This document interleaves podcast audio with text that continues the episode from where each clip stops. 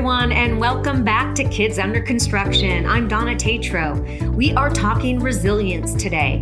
We recorded this episode before our world was turned upside down due to COVID 19, but right now is one of the best times to talk about resilience, how to grow resilience, and kick coronavirus in the ass.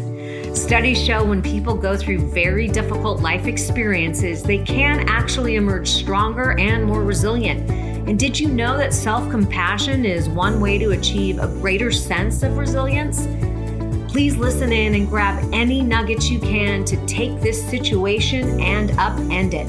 We're building resilience in our kids, in ourselves as parents, and in our families. We got this.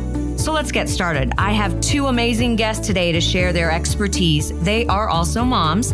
Lisa Sugarman lives just north of Boston. She's an author, a columnist, a speaker, and a radio talk show host.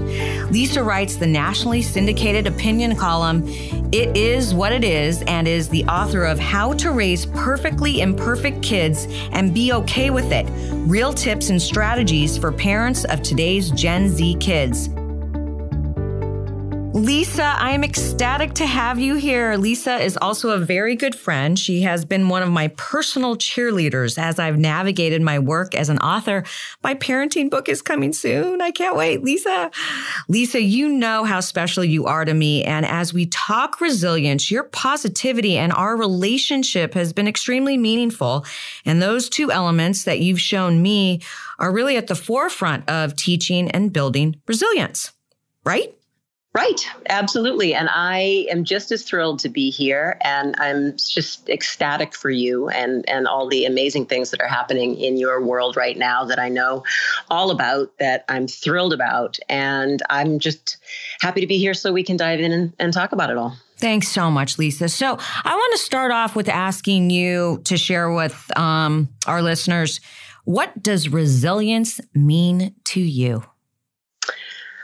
I, I really think it's kind of that textbook definition almost of just being able to pick yourself up when you either hit the ground face first or someone you know swipes the knee. I think it's the ability to just get up and keep moving forward regardless of what's going on around you. Um, even even if your attitude isn't isn't a thousand percent positive. It's it's knowing how to navigate those feelings and and find a workaround and push past whatever it is that's in your way and keep going and and learn from that and and maybe not fall quite as far or quite as hard the next time around. Yeah, no, I, I feel the same way and I love that. And I I think that too right now, the culture that we're living in is this helicopter parenting, which really is kind of a deterrent to building resilience. Yeah. Oh, absolutely.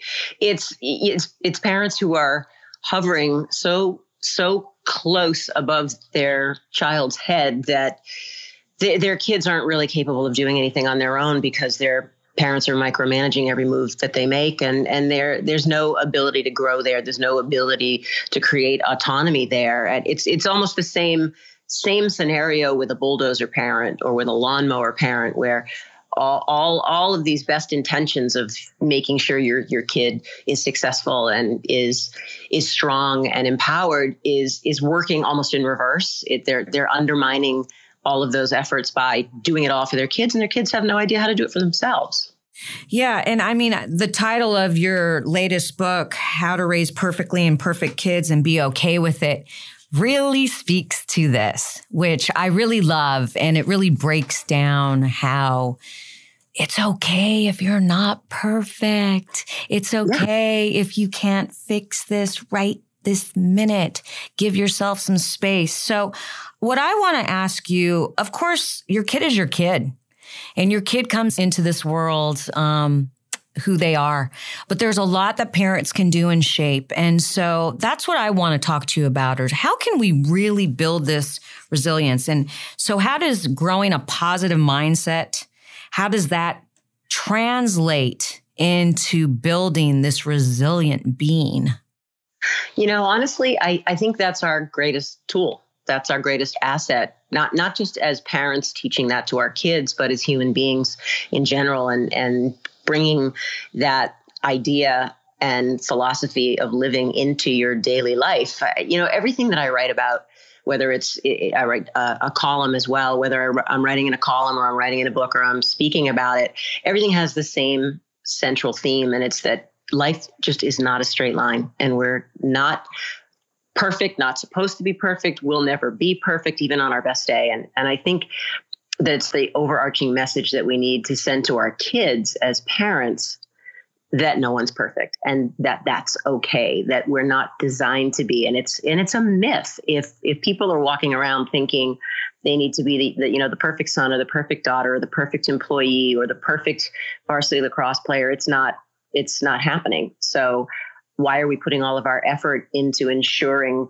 perfection when we can't get there. You know, we're we're all fallible and we all make mistakes and do dumb things and make bad decisions, but that's part of the learning curve and it's and it's the attitude that we adopt along the way that allows us to to pick and choose how these setbacks or failures or bumps are going to affect us and and it's that attitude alone that makes the difference I think between being a kid who can navigate through a you know a, a less than perfect situation, bad day at school, didn't get the job, didn't didn't make the team. I, I think I think that is the thing that we need to to work on with our kids the most, explaining to them that they do have control, and it's over their attitude. And once they harness it, it's like sky's the limit. How would you explain this to parents in a story, say? Say, you know, a kid comes home from school and they get a B and they're really upset about it. They want the A. Not every kid wants the A, but there are kids who say, I want that A and I got the B and they're really down and they're hard on themselves. And how do you what do you go through? What are the what are the motions you go through with your kid instead of saying oh it's okay just try harder next time or oh don't worry about it not a big deal or oh i can't believe you didn't get an a or just kind of ignore it or like how do you build that resilience in that moment that teachable moment? What are the steps I, you know, I, I, I think the steps are probably very different for everyone in every situation in every family unit. But I can speak to my own. That's most of what I do is is speak pretty anecdotally about my own two daughters, and I've absolutely been in the thick of that exact situation a thousand times with my kids, where, you know, they came home with that grade, and and it's really a matter of sitting down and having an honest conversation and saying, what did you do to get that grade? Did you you know did you did you put in the time and effort that you that you know you needed to? Did you take advantage of things that were offered to you? Maybe like a study group, maybe like after hours with your, you know, with your professor or with your teacher or with a tutor and and kind of deconstruct the whole situation and say, you know, where where do you think things may have derailed? And you know, we definitely don't want to say just you know, do a better job next time. That's an incredibly open-ended comment and it doesn't really serve I think it doesn't really serve anybody well because it can go in a thousand different directions or nowhere at all. I think I think you have to drill down and say first question, did you did you work for this? It, eh, you know, if you obviously if you got an A, you worked for it. If you know, if you got a B or a C or a D or you flunked it all together, there well you know there's obviously a reason and it's identifying what that reason is and and then finding the workaround and whether that means you know working with someone who knows the material better like a friend or or going in and talking to your teacher and um, you know or maybe it's a different study method you know maybe you're not, you're not a cue card person you know an index card person maybe maybe there are online tools that are, are better suited for you maybe you're more visual so i mean there are so many different things that you can do but I, I think they are just as in control of learning from it and moving forward and ensuring that the next time around it's a different outcome. You know it's a an, an a outcome or a better outcome. And what I'm hearing from you that's resonating for me and may resonate for other parents who are listening to this is that two things is that you're saying you're asking questions, open ended questions that are then leading to problem solving for the child instead of mom or dad solving the problem and saying, this is what you need to do. It sounds like what you're saying is, well, what do you need to do? Do you need more study time? Is this the right learning for you? Does there's like lots of lots of questions and you got to hear them. That's what's resonating for me. Yeah, it, it, that's absolutely absolutely true. And and there's one other thing that's that's mixed in there that I really didn't touch on. It, we in asking these questions, there's one question, and, and this transcends the grade on a test or a paper, or um, you know, and any any of those typical things that happen. It it's a question that we can ask that has an impact on everything. What can I do for you? How can I help you? It's not how can I do it for you? It's not let me go bust down the door of your teacher's room and right. give them hell. How dare they give my kid that grade? You know, right. we know we know the, those parents. It's it's not about that. It's about asking your kid what what can I do? How can I help? And you know that puts it back on them because then that causes them to do some critical thinking, and they're saying, "Oh, well." Maybe you could quiz me, or um, maybe you could help me research or i mean there are a thousand different ways but it causes your child to then think okay well what did i need that i maybe didn't have that caused this outcome? And then you take that whole what can i do for you? You take it out of this scenario and you drop it into every other scenario as a parent. And and that's been a huge hugely positive tool in my own parenting that i wish i had found earlier. Okay. I love it it, it really kind of changes the game a little bit. Um, you know, everybody everybody wants to be able to help. Everybody loves to be to be asked, "How can I help you?" And I think it's it's a disarming kind of a question that really sets you up to really understand what a person needs and I know it's been pretty effective with both of my girls when I turn around and ask them something like that, because then they're more willing to have a conversation about what that thing might be that I can do. Well, and I and I love that when you're saying how can I help you, it's it's directed to that particular person. What can I do to help you? And there's a lot of empathy in that. Is there a, an example that you could speak to on resilience building that you can share with um, us that you've dealt with with your girls? Sure. Um, there are thousands and thousands, I think. Um, I mean, w- one of the ones that really comes to mind, it, it was definitely um, kind of a long term resiliency build. I guess is the best way to say it. it. It was not an overnight thing. It was with my oldest daughter when she was making that transition from middle school up to high school. And it, she was agonizing over wanting to play a sport. She knew she wanted to be involved on a team. She had tried cross country when she was in middle school and you know was was definitely you know middle lower end of the pack and was pretty intimidated and wasn't really sure if she should go for it in high school for all the obvious reasons like you know you don't want to be last you don't want to be um, you don't want to be out of your comfort zone too far because that that feels gross and that's uncomfortable. And you know, we talked about it, and she decided to to try and run over the summer. And you know, my husband and I are, are runners, so we we would help her and, and train with her and work with her. And she got to high school, and and she ended up deciding to try cross country, and she ended up you know, same thing, middle of the pack in the very beginning, but loving the environment and being really inspired by the people that were around her.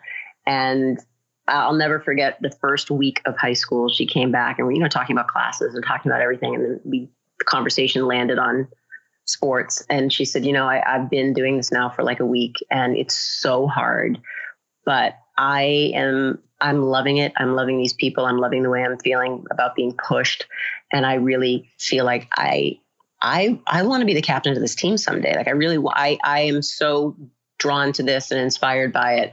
And she just kept running and she just kept working and year after year faster and faster and faster and um, stayed with it all four years in high school and you know ultimately had that opportunity to go for it senior year and you know ended up as the captain of a cross country team as a kid who was you know, when she first walked in the door was running like a 10 and a half minute mile.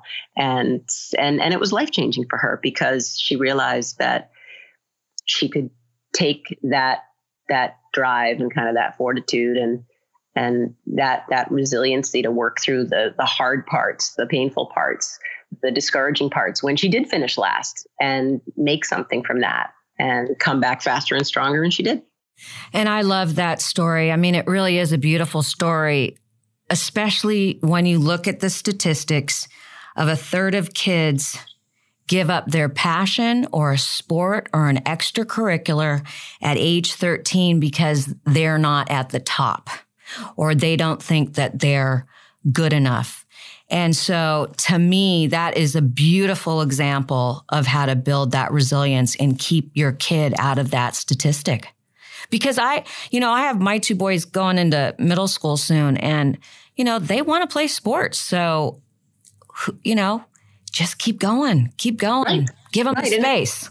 And, and what I think a lot of parents forget is that it's about the sport. It's about the, the, not the win, not the loss. It's about being a part of something bigger than yourself. It's about it's about the ability to play lacrosse or to play soccer or you know to play on the baseball team, to to just enjoy the sport that you're playing and and how to work together and collaborate and be a unit and, and all, all the things, the thousands of things that are so powerful about being part of a team. And it's and it's just so sad when it's so diluted by parents who put such insane pressure on their kids to be at that you know at that top level that it it no longer becomes a joy and uh, I feel for those kids. I really do because those are the ones that are burning out and that, that are quitting and um, you know that can't that can't cope with that pressure and it, it affects everything. So um, I we we've never cared if our kid was varsity, JV, sitting on the bench, didn't make a difference. Just just be part of it and enjoy it for what it is. Yeah, I love that message, Lisa. And I could talk to you forever. Don't we usually do that? We usually do do like- that. Um, but I want to ask you because we're running out of time. Is there anything that you might want to leave with listeners that we haven't talked about that might be important that you think just a message to give to parents? Yeah, I, I think I think we really just need to model for our kids all of these things that we're trying to instill in our kids. You know, we we need to be the ones that are the resilient ones so that they're seeing that and they're understanding what that looks like and sounds like and and that it's possible. And I think I think along with that, we we need to remind our kids, and this is the key that that your attitude is your attitude. You get to be the one to make that choice of how you respond to what people or the world around you give to you. And it's a very powerful tool when when we use it the right way because it it allows us to kind of cancel out all all the white noise around us that may not be positive and we can kind of stay our own course so uh, i would say just just make sure that you practice what you preach and and that will allow your kids to practice it themselves Okay. Well, thank you, my friend, Lisa Sugarman. It has been so amazing to talk to you. Tell us where people can find you. I am all over the place. Uh, they can find me uh, wherever wherever they sell books: um, Amazon, Barnes and Noble, um, IndieBound, all of the major booksellers. You can find me uh, on my website at lisasugarman.com for sure, or through my publisher Familius.com, and um, I'm also uh, on the radio on North Shore 104.9 FM out of Boston every Sunday at 11:30. Congratulations on, on, that! Thank you, thank you. It's a brand new show that uh, I'm doing with my contributing author and I, uh, Deborah Gansenberg. We we do a show called Life Unfiltered that talks about parenthood and uh, kind of all that perfectly imperfectness. So you can find me all over the place. And on Instagram. Where on Instagram? And on Instagram. Yep, Lisa underscore Sugarman. All right, cool. Well, thank you, my friend. I will talk to you soon. Wonderful. Really appreciate you, you being here. Oh, I appreciate the ask. My next guest today is Leilani Sinclair. She is an associate marriage and family therapist in Los Angeles. In Leilani's practice, she sees teens, couples, and families and often works with parents to navigate divorce, family conflict, and custody disputes.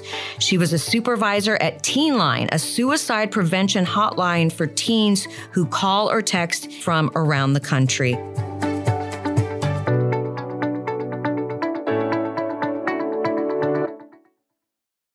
Leilani, I am so happy to have you here. Thank you so much for being here. Thank you so much for having me on. Absolutely. So I want to build on what we talked about with Lisa Sugarman and, and extend it out into your work. The single most common factor for children who develop resilience is at least one stable and committed relationship with a supportive parent, caregiver, or other adult. So, Leilani, what do these relationships provide? So, really, the relationship of a child with a parent establishes an environment of safety in the world. So, in order for the child to have the environment and to develop the skills they need into adulthood, is to feel safe and to be able to establish trust and build connection. So, how do you do that in everyday life? How do you establish trust? Can you give us an example? Sure. So, the simplest way would be when a parent says they're going to pick up a child from school, they're going to pick up that child from school. And then on the, say, 12th time, when they're going to pick up their child from school and they're a little late, it's repairing that, explaining what happened, and repairing that, and then showing consistency moving on. So it is that trust and it's also consistency. But number one, it's really the ability to, for the child to know that they can predict the responses and the receptivity of a parent. So that safety is really at the core. When trust isn't a basic experience of a child, they will, rather than wire their brain for connection, it will become wired more for protections. What's interesting too about this is that when we speak about resilience and the safety of a child, it's pretty challenging in this day and age with technology and creating that safe space I mean, that is the reality um, that I think is important to appreciate as parents raising our children in this world is they are growing up in uh, environments and rooms and a, a world that we don't always have access to, right? So the key is to develop in the times when they are present and they are in our midst to be present with them in teaching them that when something that they're exposed to on the internet, say, or being snubbed by a kid not tagged is when is that they're going to come to us and we're going to try and understand what that means and not rush to a solution, but so that they can try to share that world with us. But that is really a reality. Um, is that we want to stay as connected to them as possible because when we're not with them, we need them to carry us with them into so, those places. So then when we're talking about fostering those relationships and how important that is, it really ties into if you're creating this safe environment for them to come and talk to you, then when they are outside, whether it's out in the real world or outside in technology in that world, that they are able to trust you and say, okay, I'm going to go talk to mom or dad. Exactly. Because ultimately, you know we we want them to trust us and then eventually right as they go into development and they learn that you know it is appropriate for them to be come onto their own we want them to ultimately trust themselves. And that's what we're teaching them. When there is difficulty when something happens that they're going to come to us. Now key from our side of the street is then we have to be able to receive that information. And that as a parent is a real challenge if we're really speaking frankly about how we are going to be able to receive you know the anxiety and their fears and maybe their reactions that are going to come with you know what they're facing and and of course we're going to want to fix it for them Um, that's a completely natural response. But really, like when we get back to this resilience, right, we want to cull from them their own inner strength, right? So we want to ask the questions so that they can understand what is going on for them in their world long before we go to, okay, how are we going to fix this? Or how are you going to fix this? Is what's going on for you? Um, and the question on the parent side is, how can I tolerate this? Right? Because when I'm going to solution, it's because I don't want my child to experience the feeling excluded. That's very painful. You know, a lot of times we're experiencing their feelings right along with them, or maybe we're even experiencing something two times more intense. But really, it's that as they develop, we're trying to teach them that they have the inner strength inside them and the support around them to get through everything, and ultimately that they're going to be okay. So when they come to us, we have to remember that we're okay with them in whatever kind of reaction they're having or experience, and sit down and be curious and explore with them. And then problem solve with them, often leading the way. So, what I'm hearing from you is that we've got to be okay with them going through potential pitfalls, knowing that that's part of life. We've got to feel okay about that. And then we've got to really come to them with questions instead of fixing it, which is something we touched on with Lisa Sugarman. And then really moving into the problem solving area. What I'm wondering from you is this, though, has to start very early on. This can't be like, okay, let's start talking to my teen now. If you haven't provided this safe space very early on, then you're kind of backing yourself into a corner because you're starting from zero when they really need to start talking to you as tweens and teens. Sure. I mean, that work starts right away, frankly, when they're born. The most important thing for brain development is learning predictability, being able to predict that when I have a need, my parent is going to meet that need, whether it be changing or eating or sleeping. So all of that stuff starts right away. And also, like as babies, before they learn language, they learn so much about themselves through a parent. So, for instance, when a mother experiences joy and pleasure, the baby experiences joy and pleasure. There is no, in the first year of life, there is no separation that the baby can even conceive of between a mother and them. So, also, as a mother becomes anxious and distraught, the baby feels anxious and distraught, right? So, right away, there is this incredible emotional intelligence that a child has. So, the key is for a parent throughout the childhood to be curious about what is happening for that child and also for themselves what is happening for me when my baby seems like she is you know desperately calling for me I absolutely love this. And it sounds a lot like Dr. Wayne Dyer's work and what he talked about is really trying to explain to the child and to the parent that what's inside is what matters and how to create a world inside that can kind of ride the waves of life and what the environment is presenting or other people and being able to be settled. And it's so interesting to me because I love when you talk about the fact that parents have to have that strength inside as well because our kids yeah. are seeing our nervousness, our anxiety, our lack of understanding, or our thoughts of lack. And so, can you talk a little bit more about that? How parents can really look inside of themselves? This is a lot of work that I personally am mindful of, mm-hmm. and how my views affect my child.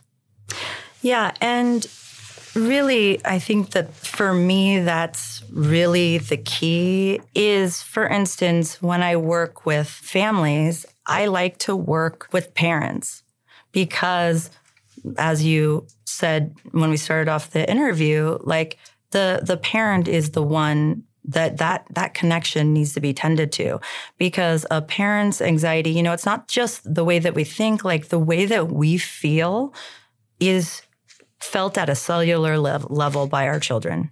And that is you know that is their first experience of reality in the world. And so we need to teach them first of all that they're okay by being okay. And then eventually we want them to, and they'll be able to see that they're okay no matter what. And what I really love about what you're talking about, the self compassion angle, is that I think if a child can learn self compassion early on, that really changes the trajectory of their life, their thought process. I think to myself a lot of the times when I've been hard on myself and thought, wow, if I had learned to be able to say stop, get off the roller coaster, you're okay inside internally, and show some self compassion to myself, a situation can be a lot less difficult. Not that you're not going to feel it and go through the motions of it, but that it's more manageable. Wait for them to come to you with the situation and be able to point out there may be some mistakes made, but be able to point out the how they got through it, what their strengths are. So it's almost like there's this big pot of resilience, and there's so many lessons in it for um, both the parent and the child, yeah. I would say. And it is, it is a lifelong process and it doesn't have to be done perfectly. It is like every day is an opportunity to teach resilience to your child. It's never really too late to start with this resilience building. So say, you know, I'm listening to this as a parent say, "Oh, I haven't been practicing this at all right It's never too late. We can grow this just like we can grow empathy, right? a, a thousand percent. Absolutely. Is your child doesn't need you regarding the past. Your child needs you today to be curious about your experience and what that child needs in that day. You're amazing. You oh, are oh, unbelievably you. smart and insightful. And we are so grateful to have you on this podcast, Leilani. Oh, we thank you definitely want me. you back. Absolutely. And your questions are amazing. This is a great topic. Thank you, Leilani. Thank you really appreciate you. This is wonderful. Thank you so much to both of my guests. And to wrap things up, resilience is the capacity to recover quickly from difficulties, a toughness or grit. Our kids will face challenges, but I hope today you can see they can recover if you adopt some of these important tools we've talked about. Use your skills as a parent to teach problem solving. Let kids do for themselves when they can. Help them learn to advocate for themselves. Mistakes are okay. Being imperfect is perfect, as Lisa Sugarman says. And most importantly, build a strong emotional connection with your kids. That's the fun part. That's all for now. Hope to have you back on the next Kids Under Construction. Thanks for listening, everyone. And remember, grow that resilience now. This is our time to work on what we can work on. Be compassionate to yourself, your kids, and to your significant other. Please download and subscribe to Kids Under Construction. We will get through this together. Until next time.